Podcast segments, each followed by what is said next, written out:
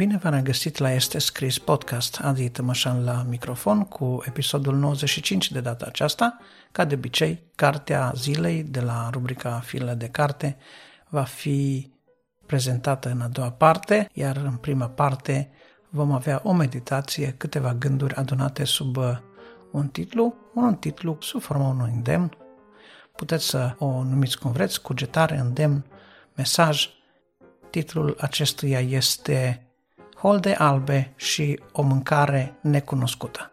La rubrica File de carte vă prezint cartea scrisă de Traian Dors, Hristos, pâinea noastră zilnică. Este o carte de devoționale, mai exact 366 de devoționale pentru toate zilele anului. Mai multe la rubrica de carte. Audiție plăcută și cu mult folos vă doresc prin urmare.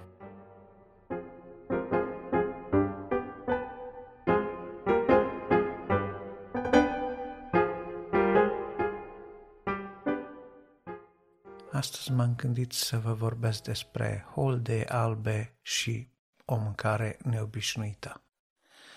Plec de la un text din Ioan, capitolul 4, în care se vorbește despre întâlnirea Mântuitorului Iisus Hristos cu femeia de la fântâna din Sihar.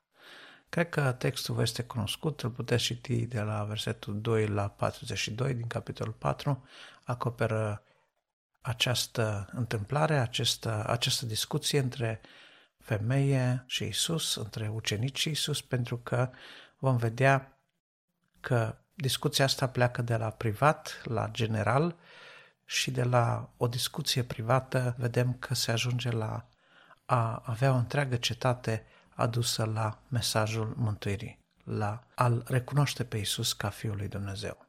Printre altele, dacă ne uităm în uh, Evanghelia după Ioan, vom vedea că una din temele dominante este aceea că Isus se prezenta pe sine însuși ca Fiul al lui Dumnezeu, ca Hristos, ca și Mesia. Bineînțeles că asta crea mai mult decât disconfort pentru farisei, pentru cărturari, pentru oficialitățile religioase ale acelui tip, însă, dincolo de toate acestea, Iisus nu înceta să repete într-una că vine de la Tatăl, că face ce l-a văzut pe Tatăl și că nimic din ceea ce spune nu îi aparține lui, dar direct Tatălui. Bineînțeles, asta părea o aroganță, o aroganță nesuferită de-a dreptul pentru farisei, pentru cărturari, însă, în același timp, vedem că oamenilor simpli, oamenilor de rând, oamenilor cu speranțe, oamenilor fără o pregătire teologică temeinică, dacă putem spune așa, le era mai lesne să îl creadă pe Isus că este Mesia, că este Fiul lui Dumnezeu. Bunăoară, întâlnirea față în față cu Isus trebuie că avea un impact extraordinar acestor, asupra acestor oameni, dar nu avea nici un impact asupra celor care erau tobă de legea lui Moise. Așadar, ce s-a întâmplat? Isus s-a oprit cu cenicii săi lângă fântâna lui Iacov, lângă orașul Sihar sau localitatea Sihar. Ucenicii s-au dus în cetate să caute ceva de mâncare și Isus, pe când era acolo, a venit o femeie să scoată apă din această fântână. Acum, la amiază, nimeni nu scoate apă din fântână sau nu scotea apă din fântână în vremea aceea. La fântână se mergea ori dimineața pe răcoare, ori pe înserate, când zăduful zilei se stingea. Pentru că, știm cu toții, în acea parte a Israelului, ziua, vara este foarte cald și iar, iar noaptea este rece. Nu era vremea săcerișului, dar, dacă ne uităm, vedem că Isus vorbește despre niște holde la un moment dat, holde albe.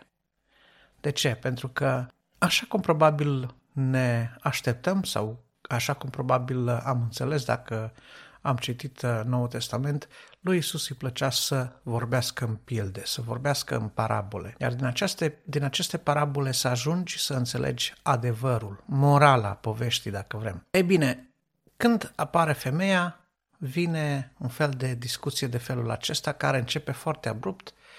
Femeia este șocată, așa cum la întâlnirea cu Isus, foarte mulți dintre noi am fost mirați, surprinși, prinși pe picior greșit. Nu ne așteptam să se întâmple așa ceva. Cum tu, iudeu, ce cer să, cer să bei uh, apă de la mine, femeie, să mă răteancă? Și scritorul Evangheliei după Ioan face clar remarca, într-adevăr, samaritenii nu au ce legătură cu iudeii. Dar Isus îi răspunde clar, dacă ai fi știut tu cine este acela care își cere dăm să beau, tu însă ți-ai fi cerut apă și el ți-ar fi dat apa vie. Dacă l-ai fi cunoscut și cum se presupunea ca o femeie samariteancă să cunoască pe un bărbat evreu, un bărbat deosebit evreu, mai cu seamă că acest bărbat era Mesia, era Hristosul, era cel de la care se aștepta izbăvirea. Mesia în cultura iudaică și în cultura samaritenilor, pentru că samaritenii, deși erau, uh, dacă vreți, partea mai puțin iubită a națiunii, cea care s-a dedat la un alt fel de închinare decât cea de la templu din Ierusalim, decât pe muntele templului, uh, și Samaria era o parte a seminței, a seminței lui David, a seminței lui Avram, erau și ei urmașa lui Avram, așadar și ei aveau drept, ca să spun așa, la moștenire și la schimbarea, la gloria pe care avea să o ducă Mesia odată venit în lume. Așadar, fie că erai samaritean, fie că erai iudeu, tot erai, uh, dacă vrei uh, să spun în felul acesta, conștient de ideea de Mesia. De fapt, ideea de un Mesia așteptat este adânc rădăcinată până în zilele de astăzi în, în, în mintea oricărui evreu și în inima oricărui evreu. Chiar dacă pentru unii ideea de Mesia a devenit oarecum mitică, a devenit oarecum uh, o idee vagă, teoretică din domeniul misticismului și nu mai are uh, forma pe care o avea, nu mai are, dacă vreți, importanța pe care o avea în uh, acele timpuri, totuși ideea de așteptarea unui Mesia există și azi în Israel. Să ne întoarcem la, la Ioan 4, la dialogul cu femeia. Isus îi vorbește de o apă vie, îi vorbește de o apă care va țâșni în viața veșnică și când uh, femeia aceasta aude de apă vie și de viața veșnică, înțelege că discuția se mută din uh, conversația banală a unei nevoi imediate într-o zonă cu o discuție religioasă sau pe teme spirituale. Și brusc crede că iudeul începe să o facă atentă la diferențele dintre superioritatea iudeului și josnicia samariteanului și intră oarecum în defensivă. Se simte mai puțin, se simte lipsită de încredere, unul la mână pentru că era femeie în fața unui bărbat, doi pentru că era o sămărinteancă în fața unui iudeu și ceea ce găsește ea cu cale este ceea ce omenește vorbind, este un răspuns inteligent, spune, nu știm, dar când va veni Hristosul, El ne va spune toate lucrurile. Și voi spuneți că trebuie să ne închinăm la, la Ierusalim, mai noștri ne învață că trebuie, că trebuie să mergem pe aici pe munte. Era acea închinare lansată între samariteni încă din vremea lui Ieroboam, dacă ținem bine minte, din Vechiul Testament. Femeia pune capăt disputelor pe ordin religios cu această punte comună între iudei și samariteni, dacă vreți, pe care i-a reușit să o pună cu iscusință așteptarea lui Mesia. Fie că suntem samariteni, fie că suntem iudei, ceea ce ne unește este așteptarea unui Mesia. Și El, când are să vină, are să ne lămurească lucrurile și are să dea la o parte aceste diferențe de, de veacuri dintre samariteni și iudei și totul are să fie bine. Până atunci, tare mult mi-aș dori să nu mai vin la această fântână, să nu mai trebuiască să suportă oprobiul public, pentru că ea era din cauza trăirii ei, care era considerată imorală. În vremea aceea era dezaprobată și era probabil brăfită, era condamnată de cei din societatea în care trăia. Totuși, când aduce discuția de, despre lucrul acesta și îi cere direct lui Iisus, dăm această apă vie, pentru că în prima instanță ea a crezut că Iisus este un profet. Și de ce? Pentru că i-a descoperit un lucru foarte clar pe care un străin n-avea cum să-l cunoască, un străin de Sihar, și anume că ea trăise cu cinci bărbați, iar cel pe care îl avea în momentul acela era o relație de concubinaj, o relație care nu era oficial numită căsătorie și care era de asemenea condamnabilă. Când s-a văzut descoperită, când a văzut că acest secret al ei, despre care poate știa doar o mână de oameni din Sihar, a fost dat pe față atât de repede și atât de ușor, brusc a înțeles că nu are de-a face cu un simplu iudeu, ci cu unul care are dar de profet, cu un profet. Și l-a considerat pe Iisus profet, i-a crescut stima pentru el și probabil că din acest motiv a și început uh, discuția pe problema aceea a închinării. După cum vedem, și femeia aceea, oricât de josnic ni se părea nouă că se poartă sau oricât de îndoielnic caracter ar fi avut, și ea era interesată, era pasionată, ca să spun așa, despre răspunsul corect la întrebarea care este locul și modul corect de închinare.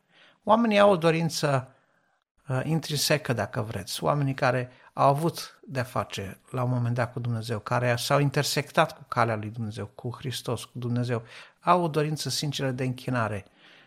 Însă oamenii din jurul lor de prea multă vreme au uh, încurcat căile în așa fel încât omului îi este greu să aleagă un mod corect de închinare, să aleagă un fel corect de închinare, să aleagă un loc al închinării. Și de aceea Iisus, inclusiv și lui Nicodim, îi spune, adevărați închinători se vor închina Tatălui în Duh și în adevăr. Vântul bate de unde nu-l auzi. Așa este și cu cei care sunt născuți din apă și din Duh, zicea lui Nicodim, ca să ne întoarcem la discuția pe care a avut să Iisus cu acesta. Dar femeii, de asemenea, îi face cunoscut în mod direct și personal spunându-i, eu sunt acela.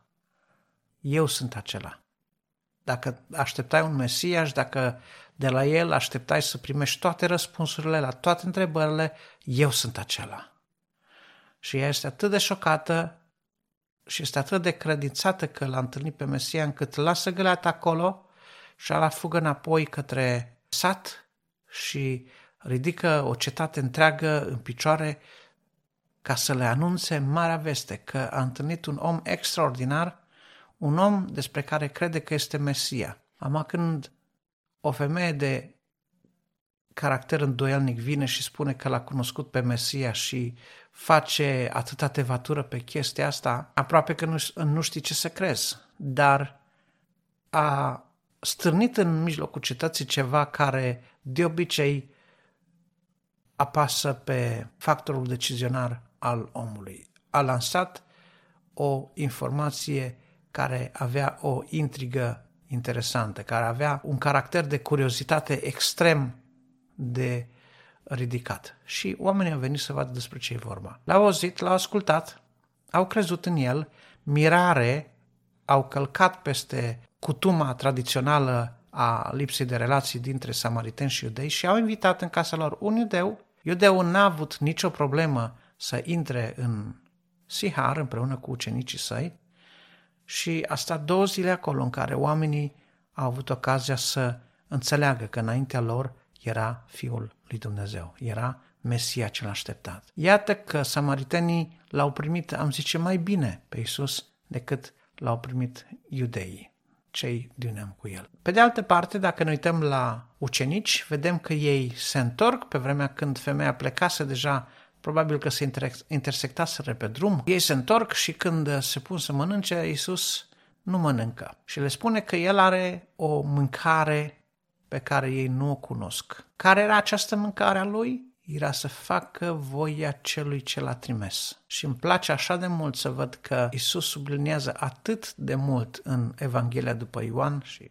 dacă vreți, scriitorul Evangheliei după Ioan, în aproape fiecare capitol al Evangheliei, încă de la uh, capitolul 2 până către sfârșitul Evangheliei, vedem că Isus pentru aceasta a venit în lume să aducă mântuirea și să facă ceea ce Dumnezeu l-a trimis să facă. Era trimisul lui Dumnezeu, era Fiul lui Dumnezeu, era însuși Dumnezeu, era Dumnezeu descoperit oamenilor. Uitându-ne la toate acestea, discuția pe care o are Iisus cu ucenicii din nou intră în zona parabolei și zice, iată că holdele sunt albe, deși mai sunt patru luni până la săceriș. Cu alte cuvinte, Iisus le propune un săceriș anticipat și săcerișul despre care vorbea el cu siguranță nu era un săceriș de grâne. Deși probabil că grânele albe nu erau gata încă de, de secerat. Iată că holdele sunt albe. Un seceriș anticipat era faptul că samaritenii au luat înaintea iudeilor în a crede pe Isus că este Fiul lui Dumnezeu. Un seceriș anticipat era în faptul că ucenicilor le-a fost dat să lucreze în uh, această holdă pe care Isus a pregătit-o înaintea lor, pe care alții au pregătit-o înaintea lor și iată că inima acestor samariteni a fost mai puțin împietrită decât inima celor din Iudea. Ama, ceea ce ne scapă nouă din vedere este că orice reușită am avea noi ca slujitori al lui Isus Hristos pe tărâmul Evangheliei, pe tărâmul mărturisirii, pe tărâmul predicării, pe tărâmul predicii, al evangelizării, nimic din toate aceste rezultate nu ni se datorează nouă. Nu ni se datorează nouă. Sunt holde albe, adică sunt persoane, sunt locuri, sunt suflete de oameni pe care altcineva, altcândva, în altă circunstanță, le-a pregătit să primească pe secerător. Poți fi secerător sau poți fi semănător. Am vă spun că secerătorii de obicei sunt uh, mult mai căutați sau postura de secerător, când vorbim de ucenicii Domnului, probabil că îi, uh, îi aranjează pe mult mai mult dintre noi. De ce? Pentru că secerătorul se bucură, pentru că secerătorul poate să evalueze rezultatul, pentru că secerătorul vede rezultatul recolte imediat, pentru că el are bucuria celui care seceră. E o sărbătoare, orice seceriș. O sărbătoare este orice seceriș.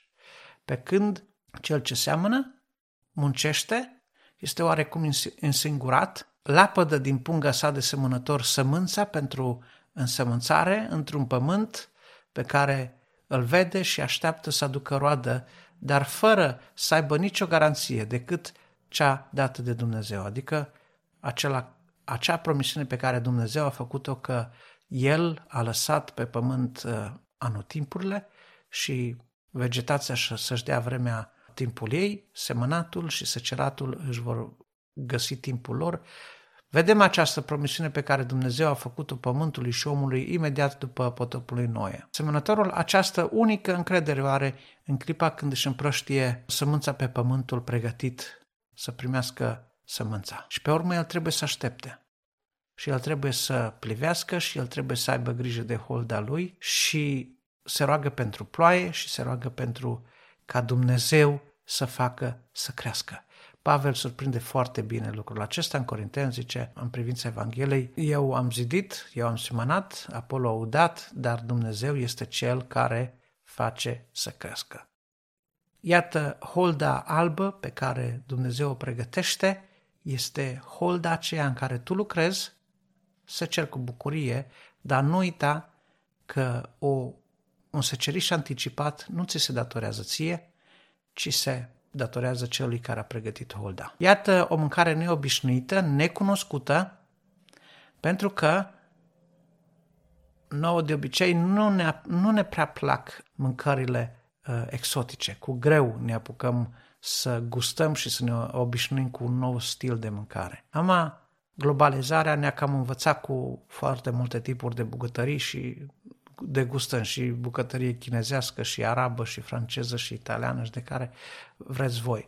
Dar există, din punct de vedere metaforic sau din punct de vedere spiritual, o mâncare pe care Isus o numește a face voia celui care m-a trimis. Acum este vremea când trebuie să mă ocup de acești samariteni. Asta era preocuparea sa ce-ar fi să faci o conexiune între fiecare masă pe care o iei, poate mănânci de trei ori pe zi, ca unii dintre cei care au din destul, ce-ar fi să faci conexiune între masa pe care o iei și a face voia lui Dumnezeu, a face lucrurile la care te-a chemat Dumnezeu. Pentru că până la urmă despre asta este vorba. El a venit în lume, nu să trăiască pentru sine, nu să-și facă propriile plăceri și propria voie, dar să facă voia celui care l-a trimis.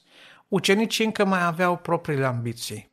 Ucenicii încă vreau să ajungă miniștri, ucenicii încă vreau să fie cei mai mari în împărăția lui Isus, ucenicii încă vreau să facă campanii, să devină cunoscuți, Iuda vrea să strângă bani de pe urma pungii lui Isus, oamenii aveau planuri, ucenicii aceia aveau planuri împreună cu Isus, dar Isus avea un singur plan, și anume să facă voia celui ce l-a trimis.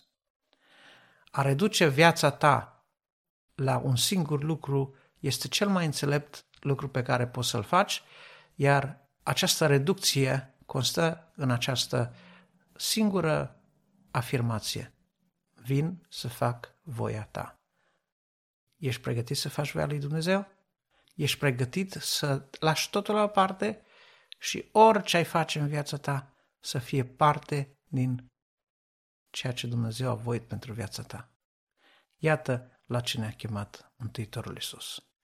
Iisus a stat două zile în Sihar, samaritenii l-au crezut, ei s-au dus înapoi la femeie și au zis, acum l-am cunoscut și noi personal. Tu ai avut ocazia să-l cunoști personal prima, noi ne-am cam îndoit de autenticitatea mesajului tău, dar acum vedem că ce ne-ai spus este adevărat și noi ne-am putut încredința de unii singuri că așa stau lucrurile și acum credem și noi, credem și noi ca și tine.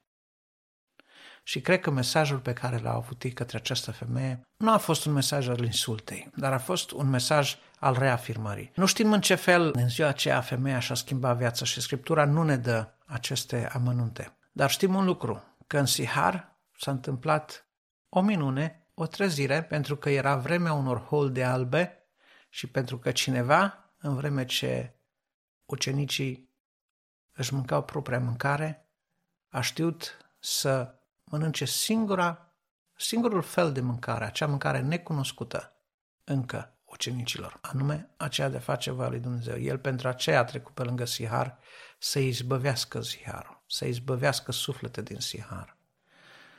Nu știm dacă nu era o abatere din punct de vedere al topografiei, drumul pe care Isus l-a ales acolo, dar el fiind învățătorul putea să aleagă ruta pe care se deplasa de la un sat la altul. Ce vreau să vă spun? Ucenicii au învățat până la urmă să facă voia lui Dumnezeu. Au învățat ce înseamnă suferința. Au învățat că a face voia lui Dumnezeu înseamnă să primești cu bucurie și subliniez cu bucurie, cu recunoștință tot ce îți dă Dumnezeu. De ce? Pentru că Dumnezeu nu poate să greșească. Pentru că Dumnezeu nu poate fi ispitit să facă răul. Pentru că Dumnezeu nu poate dori să-ți facă răul. Pentru că Dumnezeu este atât de bun și de îndurător și de milostiv, încât dacă îngăduie răul în viața ta, totuși nu lasă să te dărâme. Au înțeles ucenicii aceștia că în Isus pot vedea modelul desăvârșit de ascultare totală față de Dumnezeu. Isus a fost cel care i-a învățat cu acest tip de mâncare necunoscută. Nu știu dacă în familia ta sau în orașul tău sau în comunitatea ta holdele sunt albe, dar te invit să deguști și tu acest tip de mâncare necunoscută, deosebită. Fă voia lui Dumnezeu. Amin.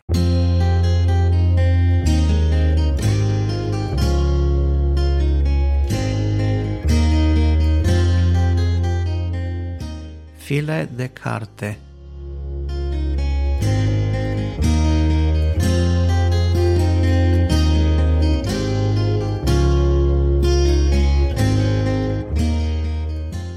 Astăzi, la rubrica File de carte, dacă tot am vorbit în prima parte despre o mâncare neobișnuită, m-am gândit să vă prezint o carte care se intitulează Hristos, pâinea noastră zilnică. Este o carte de devoționale zilnice. Mai exact, sunt 366 de devoționale, câte una pentru fiecare zi anului, de la 1 ianuarie până la 31 decembrie, scrise de un om al lui Dumnezeu, care cred că nu are trebuință de nicio prezentare, este vorba de Traian Dors, unul dintre creștinii de seamă ai spațiului românesc, un om care l-a iubit pe Dumnezeu, care a suferit pentru Evanghelie și care a dat dovadă de o ținută spirituală deosebită. Omul acesta care a suferit uh, nespus din pricina credinței sale a avut ocazia să adune aceste cugetări, aceste devoționale, iar uh, alți oameni după trecerea la Domnul acestui frate scump au pus la oaltă aceste devoționale și le-au tipărit sub acest titlu. O recomand, cartea este destul de greu de găsit. Dacă aveți ocazia să o găsiți prin librările online, cumpărați-o de îndată, în jur la 25 de lei, merită să fie citită și să fie o inspirație pentru fiecare în viața de zi cu zi când ne luăm timpul nostru de devoțiune înaintea lui Dumnezeu. Acestea fiind spuse, ca de obicei vă doresc toate cele bune și vă aștept cu păreri, sugestii, opinii, recomandări pe adresa bine știută. Fiți binecuvântați!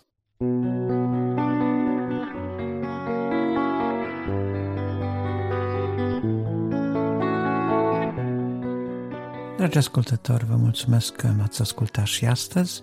Vă doresc toate cele bune și multă binecuvântare de la Dumnezeu. Dacă apreciați munca depusă în acest podcast și dacă credeți că acest mesaj poate fi de impact și pentru alți oameni, atunci nu ezitați să dați acest episod de podcast mai departe. Faceți share, asta va însemna foarte mult pentru mine, pe rețele de socializare, prin e-mail, ascultați-l direct pe dispozitivele dumneavoastră, oriunde ați fi, fie că e vorba de telefon, de computer, la bordul mașinii sau în căști în timp ce faceți gimnastică, ascultați aceste episoade și dați-le mai departe. Este un lucru mic care poate avea un impact mare pentru foarte multă lume care ar putea asculta Cuvântul lui Dumnezeu. Nu uitați, podcastul poate fi găsit în toate aplicațiile majore de podcast, printr-o căutare simplă, fie în aplicația podcast din iPhone, fie în Google Podcast pe Android sau chiar pe web, la adresa de web www.estescris.ro. Încă o dată vă mulțumesc că m-ați ascultat și vă aștept data viitoare.